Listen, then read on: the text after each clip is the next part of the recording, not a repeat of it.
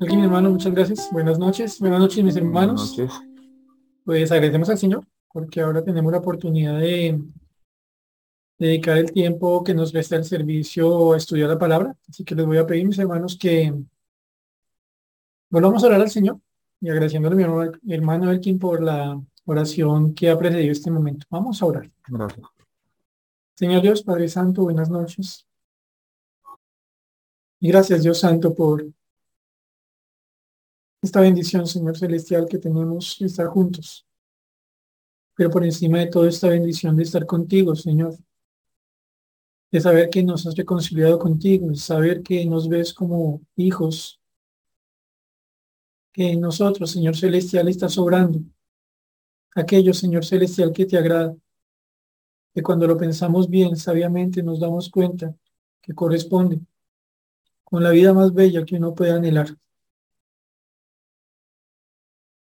Te damos gracias, Señor Celestial, por cada ocasión en la que vamos a ti en oración.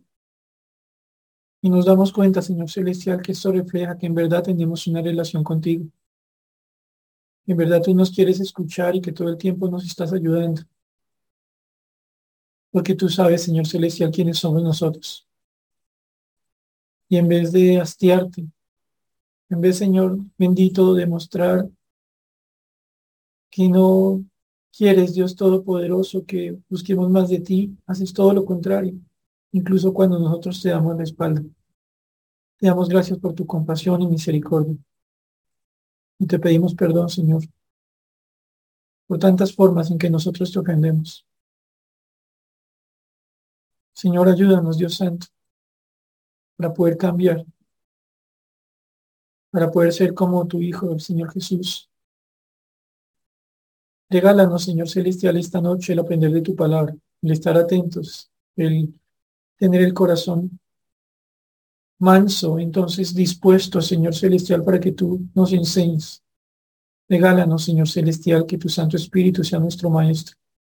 Danos, Señor, lo que en tu misericordia, en tu gracia, en tu compasión para con nosotros nos quieres dar y por favor ayúdanos a dar, Señor, a los otros aquello que tú ya nos has capacitado para dar. Ayúdanos, Señor, te lo pedimos. Gracias por ese servicio. Oramos a ti, Santo Dios, en el nombre de nuestro Señor Jesucristo. Amén. Mis hermanos, pues continuamos con nuestro estudio de esta parte de Deuteronomio 10. Ya estamos eh, casi en el cierre de este estudio. Ha sido un tantico demorado. No sé si la palabra se ha demorado como más bien hemos intentado gastar un tiempo suficiente para pensar en lo que el Señor le decía ahí a su pueblo a puertas de entrar a la tierra prometida. Estamos hablando de Deuteronomio 10, capítulo, versículos 12 al 22. Desde ya les pido por favor que vayan allí. Hemos estado viendo lo que Dios quiere de los suyos, lo que Dios le recuerda a los suyos. Y entonces leemos de nuevo, mis hermanos, de Deuteronomio 10, versículos 12 al 22. Esperamos un momentico para que nos ubiquemos todos allí. Por favor, mi hermano, eh, siempre, siempre, siempre haga lo posible por eh, no solo escuchar, sino leer, porque créanme que va a tener eh, una mayor oportunidad de conocer más cosas del Señor. ¿Listo? Entonces vamos a Deuteronomio capítulo 10, versículos 12 al 22. Y leemos en esta porción lo siguiente. Ahora pues, Israel, ¿qué pide Jehová tu Dios de ti? Sino que temas a Jehová tu Dios, que andes en todos sus caminos y que lo ames, y sirvas a Jehová tu Dios con todo tu corazón y con toda tu alma. Que guarde los mandamientos de Jehová y sus estatutos que yo te prescribo hoy, para que tengas prosperidad. He aquí, de Jehová tu Dios son los cielos y los cielos de los cielos, la tierra y todas las cosas que hay en ella. Solamente de tus padres se agradó Jehová para amarlos, y escogió su descendencia después de ellos, a vosotros, de entre todos los pueblos, como en este día. Circuncidad pues el prepucio de vuestro corazón, y no endurezcáis más vuestra cerviz. Porque Jehová vuestro Dios es Dios de dioses y Señor de señores, Dios grande, poderoso y temible que no hace acepción de personas ni toma cohecho, que hace justicia al huérfano y a la viuda, que ama también al extranjero dándole pan y vestido. Amaréis pues al extranjero, porque extranjeros fuisteis en la tierra de Egipto. A Jehová tu Dios temerás, a él solo servirás, a él seguirás y por su nombre jurarás. Él es el objeto de tu alabanza y él es tu Dios, que ha hecho contigo estas cosas grandes y terribles que tus ojos han visto. Con setenta personas descendieron tus padres de Egipto, y ahora Jehová te ha hecho como las estrellas del cielo en multitud. Como ustedes lo recuerdan, mis hermanos, hace ocho días, y gracias al Señor, pues estuvimos aprendiendo lo que podíamos observar, las aplicaciones que el Señor nos podía regalar o nos daba mejor del versículo número 17, este, porque Jehová vuestro Dios es Dios de dioses, Señor de señores, Dios grande, poderoso y temible, que no hace excepción de personas ni toma cohecho.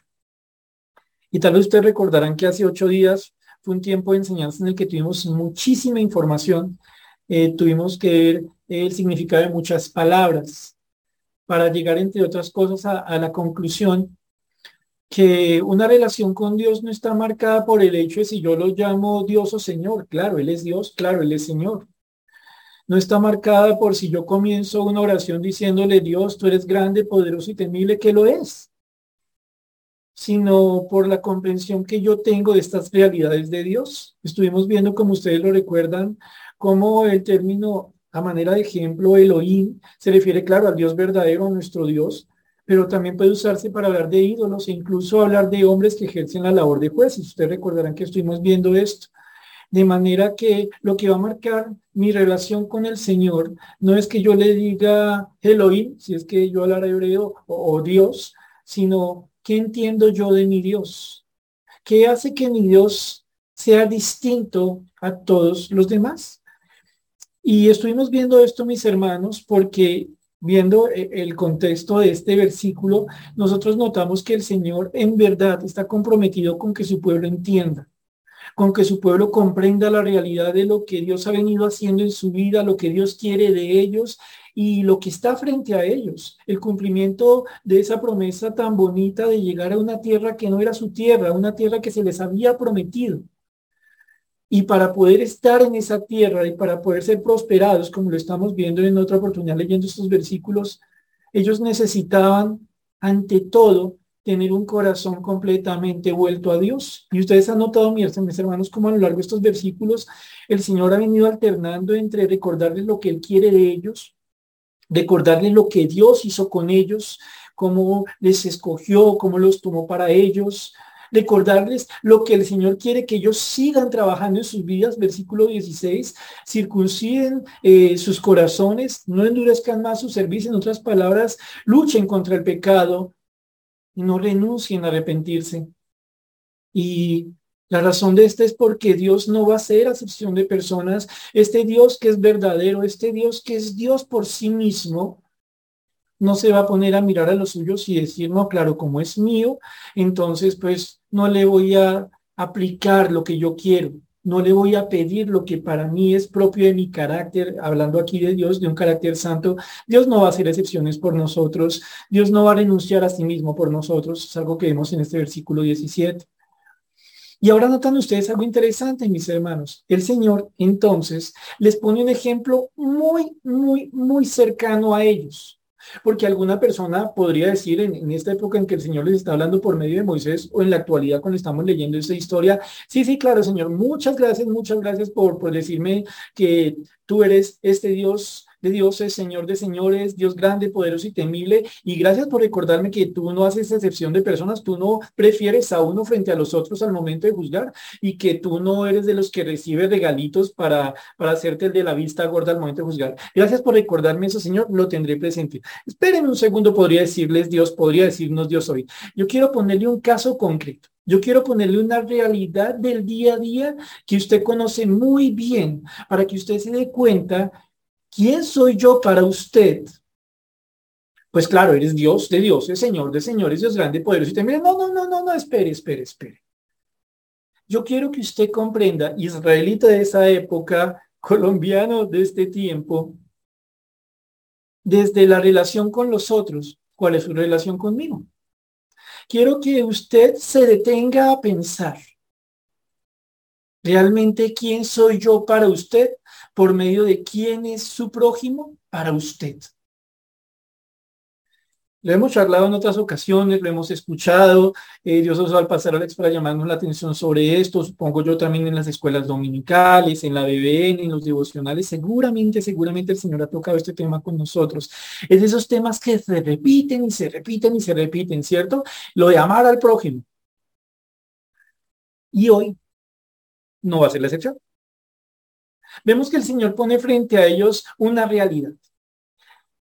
Y para pensar en esa realidad, yo quiero eh, ponerles eh, un ejemplo. Este ejemplo tal vez lo han escuchado antes, no me acuerdo si, lo he usado en otros momentos. Sé que lo he usado con, con, los preadolescentes y tal vez con los varones en algún momento. Es el ejemplo de algo que, que yo recuerdo de mi época de, de, de escuela y primeros años en el colegio. Ustedes eh, como padres, saben si esto todavía está vigente, no lo sé, hace mucho tiempo que no paso cerca a un colegio en la hora de ingreso al mismo. Y ustedes se acuerdan, mis hermanos, de esto de las cajas con pollitos. Eh, en esas cajas con pollitos, ustedes encontrando un montón de pollitos, eh, ustedes ven que todos los pollitos chiquitos son re lindos, unas cosas esponjositas, muy bonitos, muy bonitos. Algunos los pintan de colores, otros, otros solamente son amarillitos. Yo me acuerdo en mi época que los ponían en cajitas. Y eran muchos pollitos y había un señor que estaba eh, a cargo de este negocio que hacía con los pollitos y tenía una bolsita con unas baloticas. La, la, bolsita era de un material que no se podían ver las balotas adentro, pero la idea es que uno le pagaba a ese señor, uno metía la mano y si sacaba uno una balotica de un color determinado, uno tenía el derecho a llevarse un pollito. Yo me acuerdo que me gané un pollito. Y me acuerdo lo bonito que era tener ese bichito porque los pollitos son muy tiernos. Pero también recuerdo otra cosa, que esos pollitos duraban muy poquito. Y eso que uno consultaba donde podía. Uno miraba palabras más, palabras menos, eh, lo haríamos así en la actualidad ya con el Internet, cómo mantener un pollito vivo. Y entonces habían consejos como, bueno, póngale una cajita, póngale una cobijita, póngale un bombillito cerca, pues para que sienta un calor semejante al materno, eh, esté pendiente del pollito. Y uno hacía lo que podía, ustedes se acordarán de eso. Y si a ustedes les pasó como a mí, que el pollito no lograba pasar su primera noche, ustedes recordarán, como lo recuerdo yo, lo que es al otro día encontrar a ese ser que el día anterior era esponjosito, bonito, tierno, acostado sobre uno de sus lados, al que todavía se le notaba algo esponjosito, pero cuando usted lo tocaba, lo sentía frío. Y dependiendo del momento en que había muerto, pues ya podría tener rigidez cadavérica. Ese pollito tan bonito se había muerto. Y tal vez ustedes lo recuerden como yo siendo niños. Y creo que ustedes recordarán que a uno le daba duro eso. Ay, pero ¿cómo le va a dar duro que se le muere un pollito que se ganó en una rifa y que vivió con usted un día? Con todo respeto, era mi pollito. ¿Y por qué les cuento esto? Porque a veces frente a algo como ganarse un pollito, otra persona podría tomar más o menos la siguiente reacción. Mijo, no llore más, que es solo un pollito. No le meta color a las bobadas como un pollito muerto.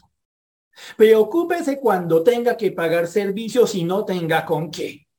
Asústese cuando le lleguen los primeros del mes para pagar el arriendo y usted se diga, ¿de dónde voy a sacar esa plata? O tal vez póngase a pensar, es, mi posición frente a esta ilustración, sé que la pueden usar otros profesores, es solo una posición mía frente a esta ilustración. otra persona podría decir, mijo, usted sí le mete color a unas bodas, mire, mire, mire, usted está quejando de que se le murió un pollito y es semejante a la persona que se queja por tener huecos en los zapatos. Y una persona que tiene huecos en sus zapatos está quejando de algo que no tiene importancia. Mire esa persona que no tiene pies. Si ve, si lo que es sufrir, mi hijo, no le meta color a las boas. O eh, el papá de Pito con vocación de traqueto dice, tranquilo, mi hijo, yo mañana le compro todos los pollitos del mundo, tranquilo, si no, no le meta color a eso. Tal vez ustedes notan en estos ejemplos que estoy citando, eh, tal vez solo hipotéticos, tal vez alguno de ustedes padeció eso, o Tal vez alguno de ustedes hizo padecer a su hijo diciéndole algo así. Ustedes notarán que hay algo en el fondo que, según nosotros, hay cosas que generan sufrimiento en otros que no valen la pena. Hay tristezas que se producen en el alma de personas que tenemos a nuestro alrededor, que delante de nuestros ojos son insignificantes. Pero la pregunta es, ¿esta forma de entender el padecimiento del otro, esta forma de ver el sufrimiento en el corazón que no es el mío, es correcta? Retomando el ejemplo del pollito, en verdad la mejor forma de mostrar compasión ante el sufrimiento de un niño que ve morir a su pollito es decirle que no le meta color a bobadas. Bueno, claro, pongo el ejemplo del pollito, pero echémosle cabeza, mis hermanos. Si, alguna, si en algún momento de su vida cristiana alguien ha despreciado una cosa a la que usted le ha dado valor, que le ha causado sufrimiento a usted, o pensemos si tal vez nosotros hemos hecho eso. ¿Por qué les traigo esta idea a la cabeza? Pues precisamente por lo que estamos leyendo en este momento. Este Dios, el Dios verdadero, Jehová le está diciendo a su pueblo que piense quién es Él. Jehová nuestro Dios, Dios de dioses, Señor de señores, es grande, poderoso, temible. Amén. Ah, pere, pere, pere, pere. Recuerden, no hago excepción de personas. Yo no voy a tomar regalitos para no, ver lo que debo juzgar. Y una forma en la que quiero israelitas que ustedes comprendan que no me voy a hacer el de la vista gorda es si ustedes israelitas no muestran compasión hacia el huérfano, la viuda y el extranjero.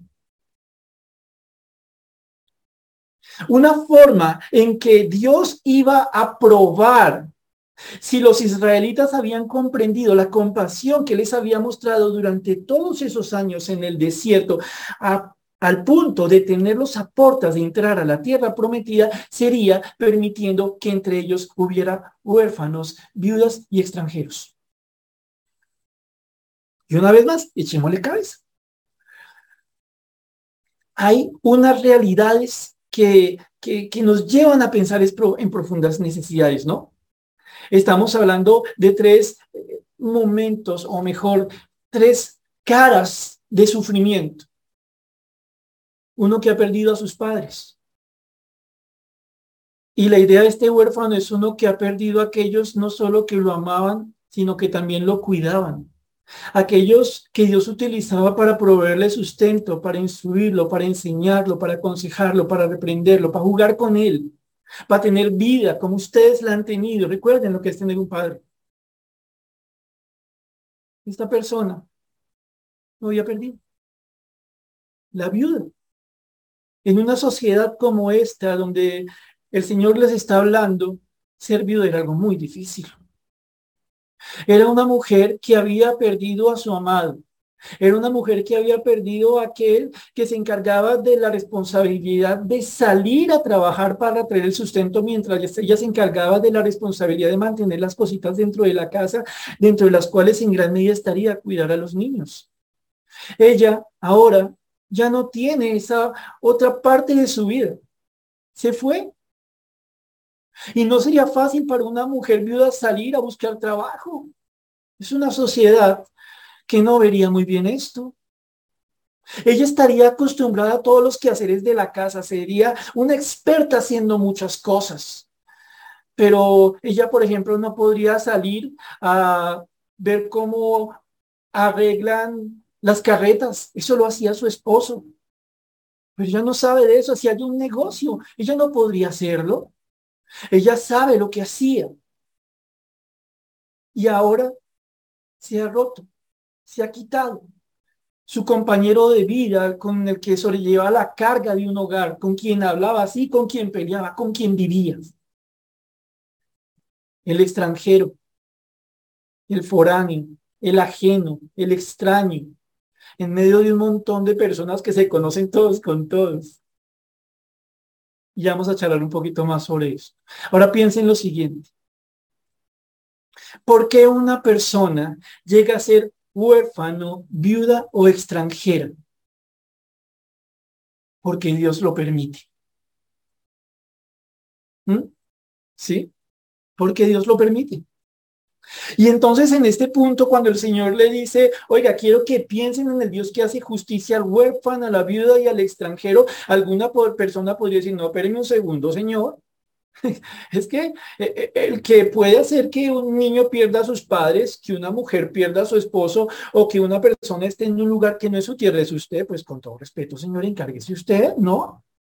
Pero recordemos, aquí Dios está poniéndolos a pensar en algo que va mucho más allá de lo superficial. Aquí el Señor está llevándoles a pensar en algo, o mejor, en alguien, que no es ese que encuentran todos los días frente al espejo. Aquí el Señor les está recordando algo, que a Dios se le ama, amando aquel a quien Dios pone al lado de uno, bajo el entendido que ese alguien a quien Dios pone al lado de uno tiene tristezas, luchas, sufrimientos, necesidades, igual que todos nosotros. Dígame, mi hermano, si Dios no muestra mucha bondad cuando permite esto. ¿Se cabeza? Ahora veamos algunas cositas adicionales sobre esto que el Señor nos está enseñando aquí. Y entonces vemos acá el versículo 18, profundizándolo un poquito más, el Señor le está diciendo, miren, recuerden israelitas, que yo hago justicia. Y la palabra justicia que encontramos aquí puede tener dos significados, dos acepciones. Por un lado, por un lado, refiere a alguien que hace las veces de un juez, el que escucha los hechos, el que mira las pruebas y da un veredicto. Dios está diciéndole aquí a los israelitas, yo soy juez, juez justo. Yo veo los hechos, yo miro las conductas, yo miro al huérfano, a la viuda y al extranjero y los miro a ustedes y veo cómo obran para con ella y me pregunto, ¿qué les he dicho que deben hacer? ¿Lo están haciendo? No. Entonces el veredicto debe ser en contra de ellos, porque sabiendo hacer lo bueno no lo están haciendo. Y recuerden, no voy a hacer acepción de personas. Y recuerden, no voy a recibir soborno. No pretendan decirme, Señor, somos tu pueblo, argumentando una defensa para que yo no haga con ustedes lo que debo cuando me desobedecen. Dios hace justicia. Pero noten algo interesante, mis hermanos. Está diciendo que hace justicia al huérfano, pero ¿en qué contexto está dando esto? En el contexto en que el Señor está mirando cómo actúan los míos frente a las necesidades de otros que yo les permito conocer. El huérfano debe tener en su cabeza algo claro, la viuda debe tener en su corazón algo aferrado, el extranjero debe tener una certeza en su alma, no están solos. Yo soy su Dios, yo los miro, yo los cuido, tranquilos. Pero en este punto yo quiero probar a los míos, a los que le permito ver estas cosas. Por un lado, entonces, haciendo las veces como de juez, ¿cierto? Y hay una segunda cosa que tiene que ver, el que hace justicia es una forma de decir, el que mira que se cumplan los derechos de una persona.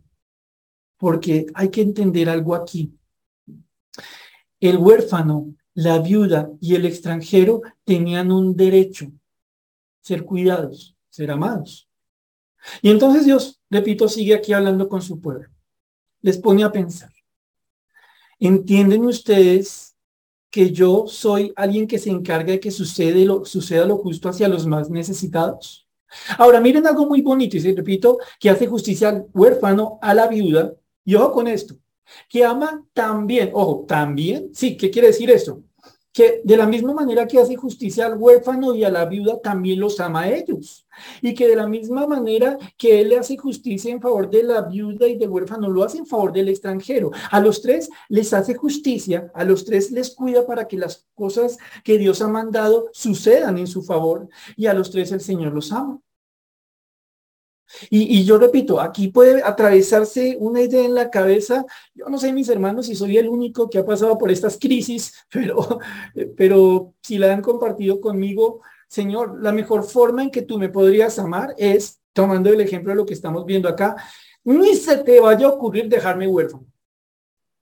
Mira, Señor, la forma más bella en que tú me puedes amar es manteniendo viva a mi esposa, mi esposo, y por favor, Señor, siempre manténme en medio de los míos, porque eso es ser extranjero, en ser de estar en otra tierra que no es la de una ser muy difícil. Cierto, mis hermanos, que uno podría pensar así, que uno podría pensar, Señor, ama meditándome el sufrimiento, Es tan cierto esto, mis hermanos, que a veces cuando estamos sufriendo, nosotros tendemos a preguntar por qué Dios no nos está amando.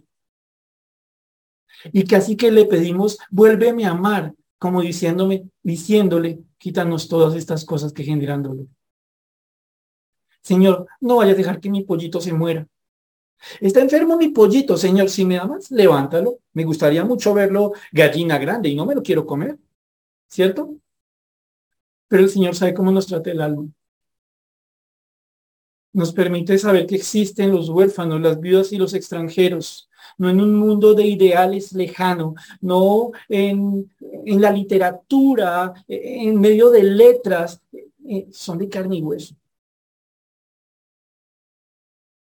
Son tan de carne y hueso que miren el Señor que nos dice aquí respecto de cómo Él obra justicia, cómo Él está amando al huérfano, a la viuda, al extranjero. ¿Qué es lo que hace, Señor? Que ama también al extranjero dándole pan y vestido. ¿Notan? ¿Notan? Tan bonito que el Señor aquí pone las cosas. que ¿Qué, le estaba diciendo a los israelitas? Israelitas, y nosotros lo conocemos por el, por el, texto, cuando los israelitas salen de Egipto, nosotros vamos a ver que muchos extranjeros se van con ellos, muy posiblemente con el deseo de conocer ese Dios que había hecho grandes prodigios en medio de Egipto. Era muy normal que para este momento hubieran muchos extranjeros en medio de la nación de Israel. Y el Señor, ¿cómo los cuidaba? Dándoles pan y vestido.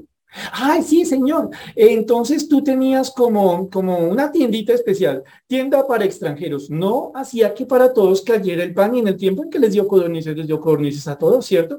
Ustedes no van a ver que diga en la Biblia, y cuando llovía el maná, el Señor le dijo a Moisés, que ningún atrevido extranjero que esté en medio del pueblo vaya a tocar de eso, que eso no es para ellos, para los judíos, ¿cierto? Que no dice esa la palabra. Dios había mostrado a este pueblo al que está llamándole la atención había mostrado algo que el que ama hace. Que el que ama hace. Les está diciendo, miren yo como amo, dando pan y vestido. Ahora, después de decir esto, pasamos al versículo 19. Y entonces el Señor les dice algo. Amaréis pues al extranjero porque extranjeros fuisteis en la tierra de Egipto. Listo, Señor, listo. Ya tomé nota, pero me lo voy a aprender de memoria. amaréis pues al extranjero porque extranjero fuisteis en la tierra de Egipto. Amaréis, listo, pues conector, al extranjero, el que no es de mi tierra, porque extranjero, listo, fuiste en la tierra de Egipto, listo, que yo nací también en otro lado que no era, que, que viví en otro lado que no era mi tierra. Listo, Señor, aprendido. No, pero que no es así tan fácil. No es así. A veces nos pasa, ¿cierto, mis hermanos, que nosotros creemos que por poder eh, repetir un versículo, que está bien repetirlo, está muy bien memorizar los versículos, por poder desarmarlo en sus partecitas, por poder mirar si va la coma aquí, el punto y coma allá, pues ya decimos, ya ese versículo me lo sé. ¿Cierto que a veces nos pasa eso?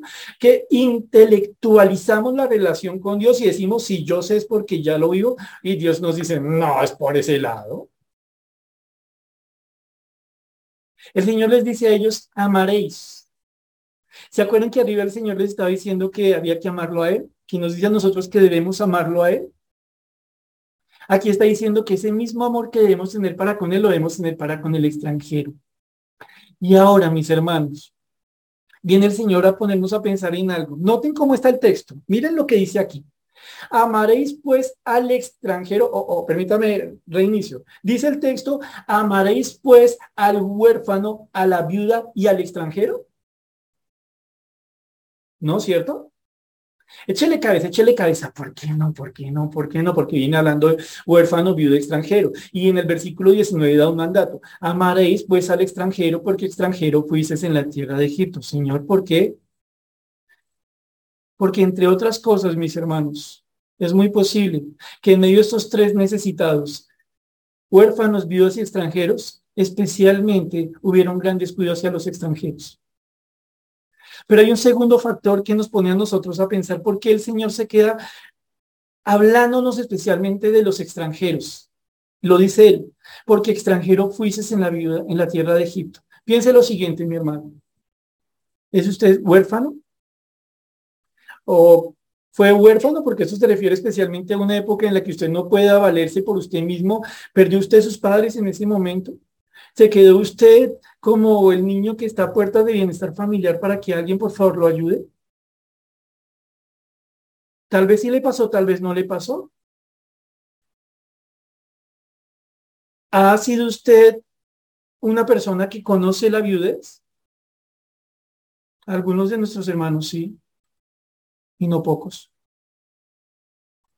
Pero muchos más tenemos la bendición de contar con nuestros esposas o esposas en la actualidad, ¿cierto? Así que tal vez el dolor del huérfano no lo entendemos, no lo vivimos. Así que tal vez el dolor de la viudez no lo entendemos, no lo vivimos. Así que tal vez sabemos lo que es ver a otras personas que pierden cosas que tal vez nosotros consideramos pues no es tan importante. Y el Señor entonces pone la tilde, el punto sobre la I. Amaréis pues al extranjero, porque todos los israelitas comprenderían lo que sería el que estuvieran en un pueblo que no era su pueblo. Todos, absolutamente todos los israelitas entenderían lo que significaba haber vivido en la tierra de Egipto en calidad de extranjeros. Claro, cuando uno piensa en extranjero puede pensar de pronto en qué, pues no, hermano, me metí un viaje, no sé, a Estados Unidos, a Europa, a Asia. Uy, hermano, qué impresión la cultura por allá, es el orden, las calles, la, el rostro de la gente. Uy, eso era tan chévere, mire, le muestro las fotos, foto aquí, foto allá, selfie. Uy, eso es muy chévere, mi hermano. Pero no era el caso de los israelitas.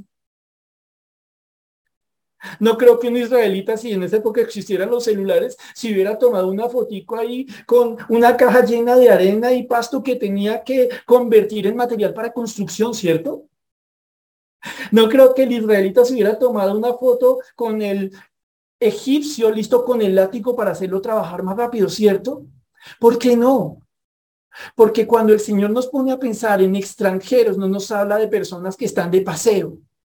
Nos habla de gente que está en un lugar que no es su tierra y los de esa tierra se encargan de hacerle entender que esa no es su tierra. Es distinto, ¿cierto? Es distinto pensar en una persona que está sufriendo en una condición. No está de paseo. No es extranjero por vocación o por gusto. Es algo que Dios permitió. Todos los israelitas entenderían qué significaba Egipto para ellos. Y entonces, mis hermanos, nosotros notamos algo aquí. Todo lo anterior que hemos estado viendo durante ya algunos meses en torno a Deuteronomio 10, 12 al 22, tiene que estar primero claro en el corazón. Piensen lo siguiente, pensemos lo siguiente, perdónenme que, que les hable a ustedes como si yo no lo necesitara. ¿Qué quiere Dios de nosotros?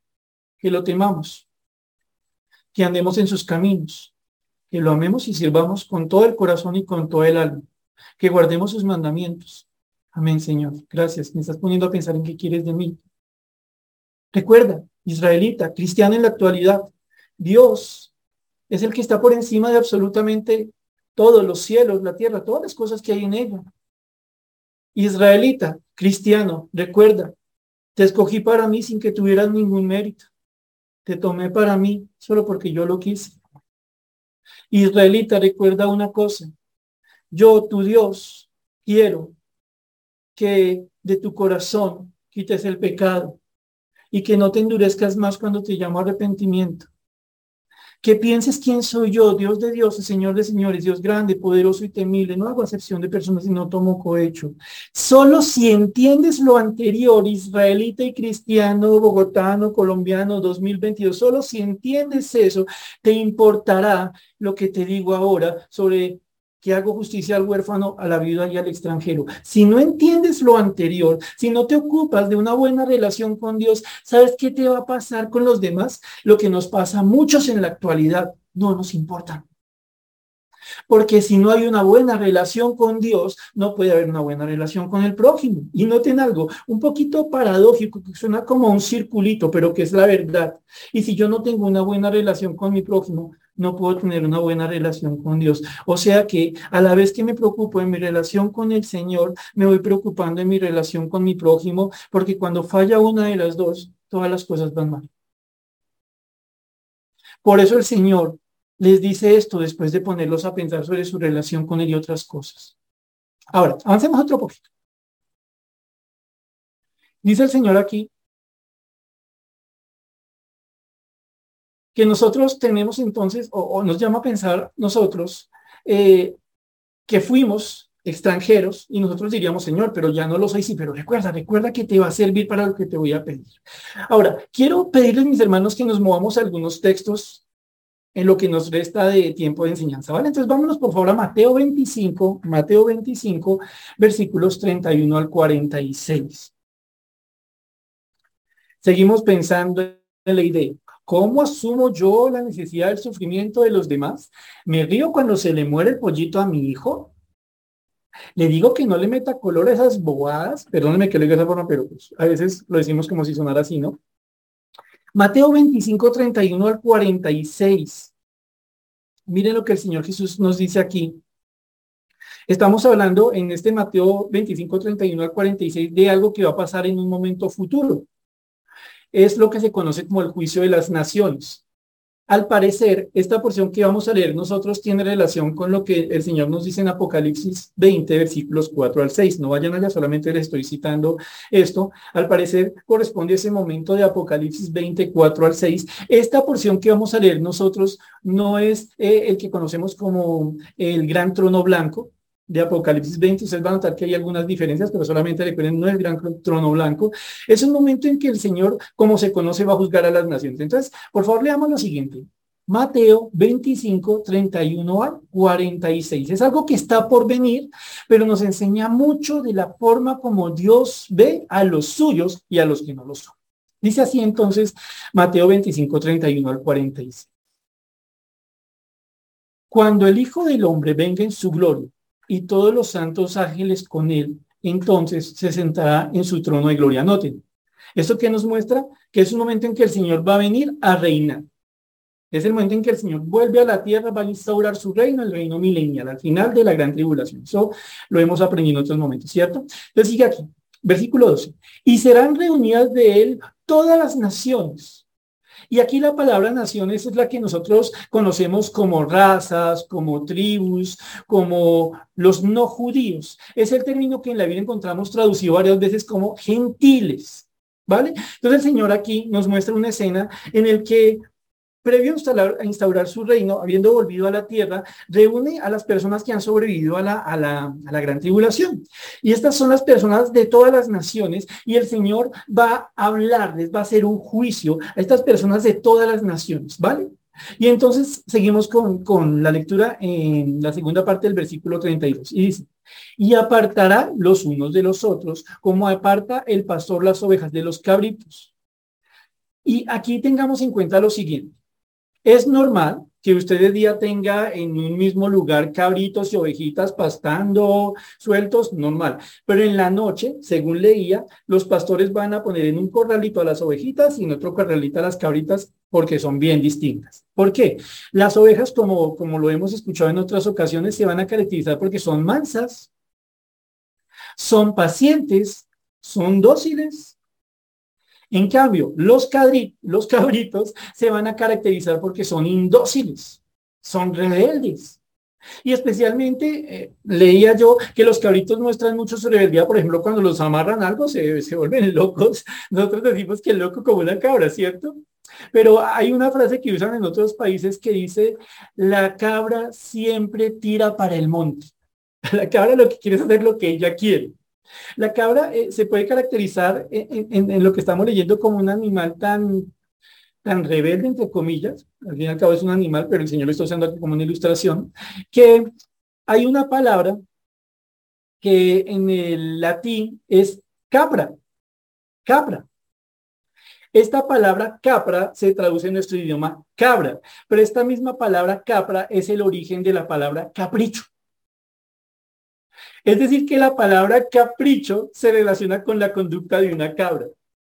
Es decir, que cuando nosotros actuamos caprichosamente, nosotros estamos actuando de alguna manera en la rebeldía que actuó una cabra. Y entonces el Señor que está haciendo acá nos está contando lo que va a hacer en su momento. Pone a un ladito las ovejitas, las dóciles, las mansas, de otro lado estas cabras que son indóciles, indóciles caprichosas, digámoslo así. Versículo 33. Y pondrá las ovejas a su derecha, es un lugar de privilegio, un lugar de honor, y los cabritos a su izquierda, es un lugar de eso.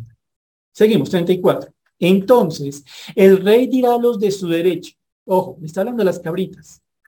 Venid, benditos de mi Padre, heredad el reino preparado para vosotros desde la fundación del mundo. El Señor le dice a estos gentiles que, van a estar en este momento en que el Señor regresa a la tierra y instaurar su reino milenial y dice, vengan, vengan, vengan a mí. Es una forma cariñosa en que los llama, vengan, vengan, vengan. Ustedes que son bendecidos, de los que mi Padre habla bien, a los que mi Padre les da bendiciones. Vengan, vengan, que les tengo un regalo.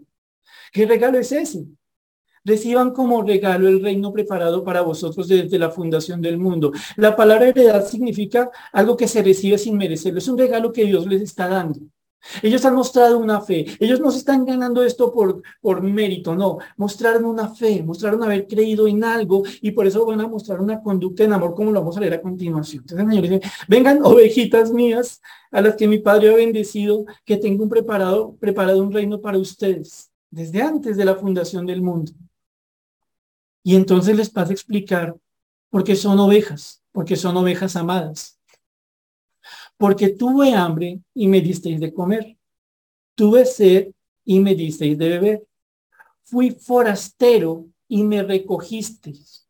Estuve desnudo y me cubristeis. Enfermo y me visitasteis. En la cárcel y vinisteis a mí. Y, no tiene aquí algo interesante dentro de las circunstancias que estas personas vieron, muy posiblemente se está hablando aquí de la conducta que ellos tuvieron hacia los judíos que creyeron en Jesús en el tiempo de la tribulación. Muy posiblemente se está refiriendo a, a personas gentiles, personas que no eran judías, de cómo reaccionaron con una fe, con un amor hacia esos judíos que estaban padeciendo por causa del Señor en el tiempo de la tribulación. Y el Señor dice que hacia estas personas, estos que ahora llama ovejas, les tiene bendición y los trata como suyos porque cuando vieron a alguien con hambre, no le dijeron, no solo de pan vivir el hombre, sino... Claro que hay un principio bíblico detrás de lo que acabo de decir, pero cuando se tiene algo para dar de comer, pues junto con la palabra compartimos que dar de comer, ¿cierto?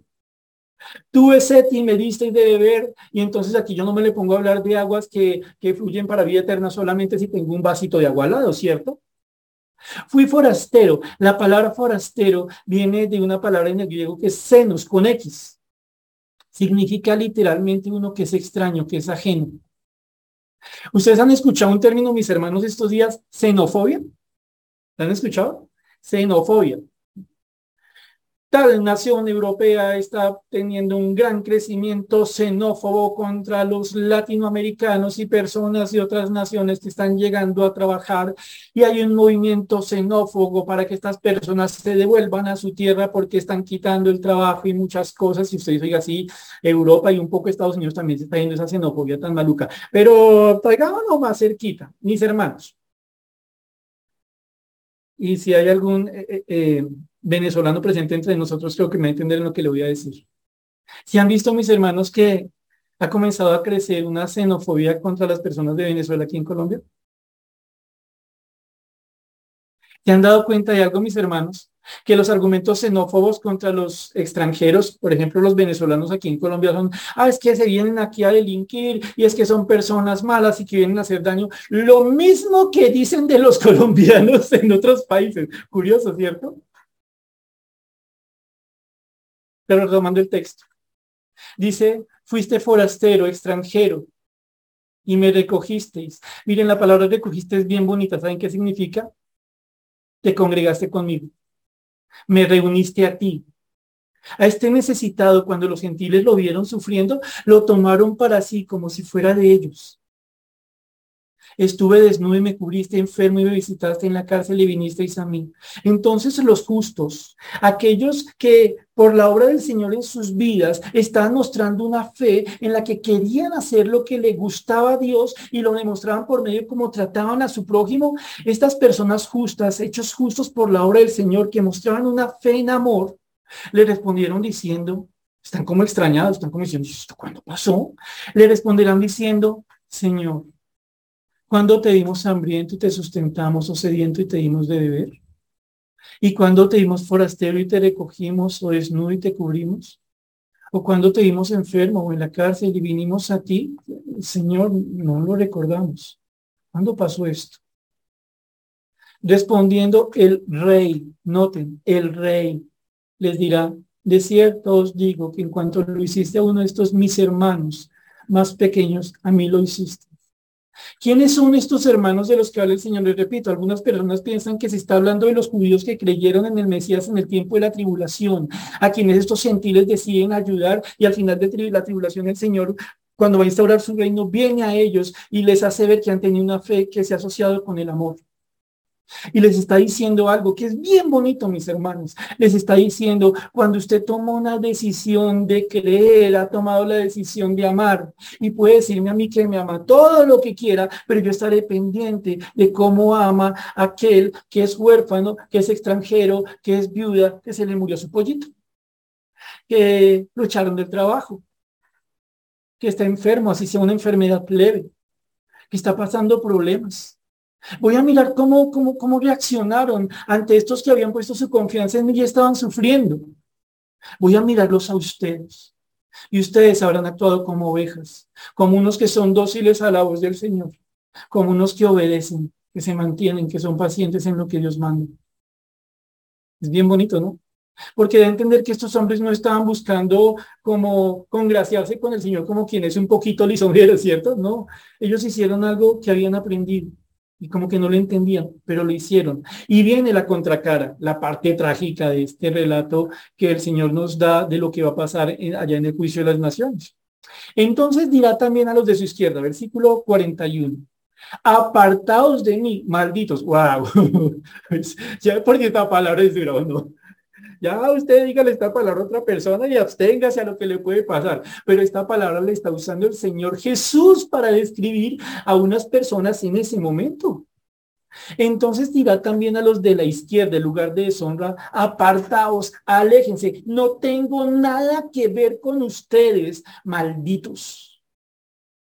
El extremo opuesto, eh, opuesto necesariamente, el otro lado de la bendición. Lo contrario, el antónimo de ser bendecidos, de ser bienaventurados, los malditos. Apartados de mí, malditos, al fuego eterno, preparado para el diablo y sus ángeles. Y noten cómo va a repetirse. Porque tuve hambre y no me diste de comer. Tuve sed y no me disteis de beber. Fui forastero y no me recogisteis. Estuve desnudo y no me cubristeis, enfermo en la cárcel y no me visitasteis. ¿Lo notaron? ¿Cuál fue la gran diferencia entre la conducta de las ovejitas y de las cabritas? Solo una palabra. Un adverbio, si la memoria no me falla. No, todo, toda la diferencia fue un no, mismas circunstancias, mismo conocimiento, misma posibilidad de reaccionar de una forma correcta, pero ellos tan solo dijeron no.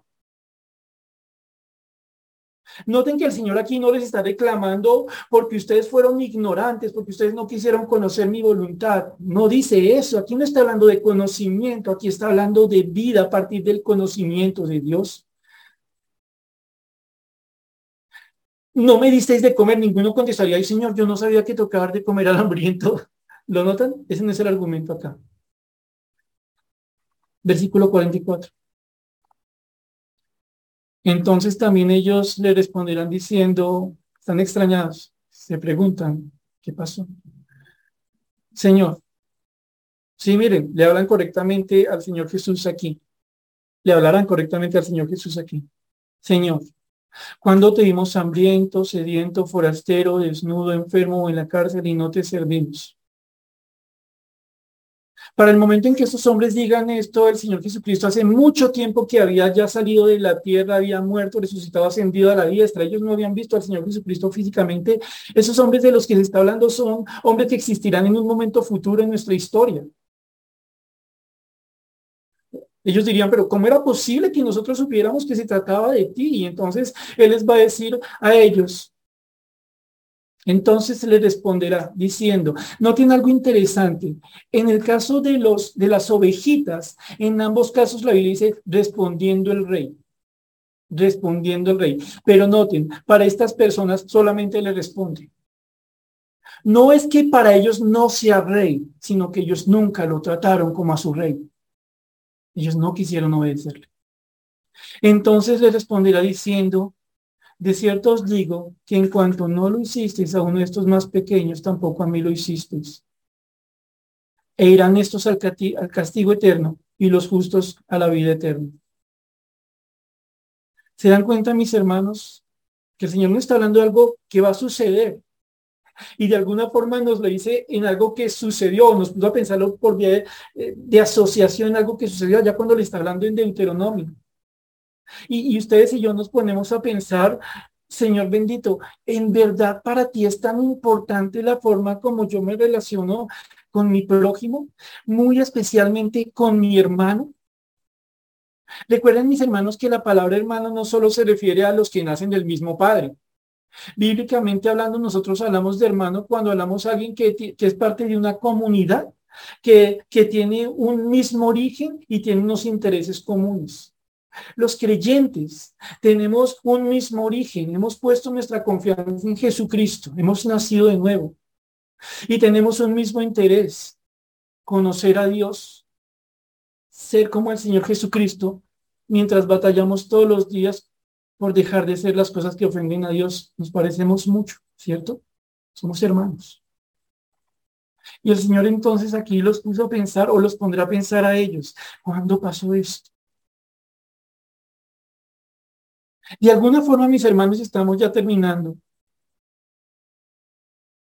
Le estaba anticipando a los israelitas en Deuteronomio que, que iban a tener, seguramente ya tendrían huérfanos, viudas, extranjeros. Y que por ende el asunto no sería cómo acabo con los huérfanos, las viudas y los extranjeros, sino cómo les ayudo a sobrellevar su carga.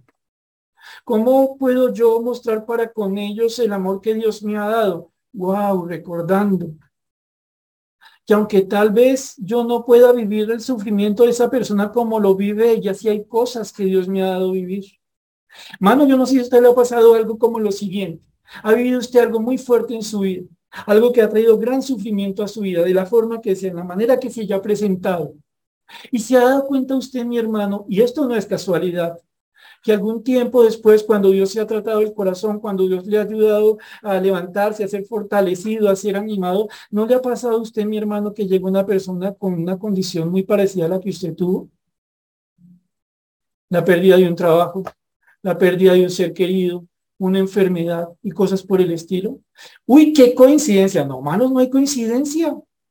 Extranjeros fuimos en la tierra de Egipto para que cuando lleguen a nosotros los extranjeros comprendamos lo que es ser un extranjero. Pensemos cómo es estar en una tierra que no es la de uno y darle la bienvenida a esta tierra en fe, a este, a este medio cristiano, a este mundo en el que Dios nos ha enseñado a amar para poderlo amar, a este mundo, o mejor esta realidad cristiana que es distinta al mundo. Sí, que en este mundo hay xenofobia, sí, que en este mundo hay toda clase de chistes crueles contra el huérfano, contra la viuda, sí, pero no entre nosotros.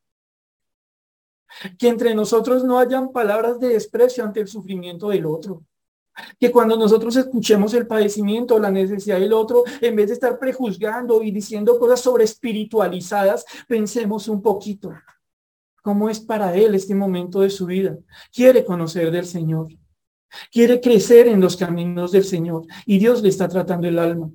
Dios lo está forjando, le pasa por crisol, está haciendo cosas que duelen. Yo entiendo ese dolor. ¿Qué puedo hacer para ayudarlo? Wow. Tengo que aprender a recordar lo que Dios ha hecho conmigo. Y tengo que suplicarle a Dios que me ayude a hacer uso de ese amor que Él me ha dado para poderlo amar. No más, y, voy a pedirle solamente que lo lean en su casa. Recuerden lo que nos dice el Señor en Santiago 2, 14 al 17. Recuerden cómo el Señor allí nos dice, mire, ¿de qué le sirve a usted decir que tiene fe si no tiene obras? Si usted tiene una fe que no se refleja en el amor, no tiene nada. ¿De qué le sirve? Eh, eh, otra porción aparte de Santiago 2, 14 al 17, donde encontramos esto es primera de Juan 3, 16 al 18 donde Dios nos recuerda a nosotros que como el Señor ha dado su vida por nosotros, nosotros debemos estar en disposición de dar nuestra vida por nuestros hermanos. No nos vamos a subir una cruz, ya no es necesario, pero vamos a tomar nuestra cruz y los vamos a ayudar o no. Termino pidiéndoles que pensemos lo siguiente, mis hermanos.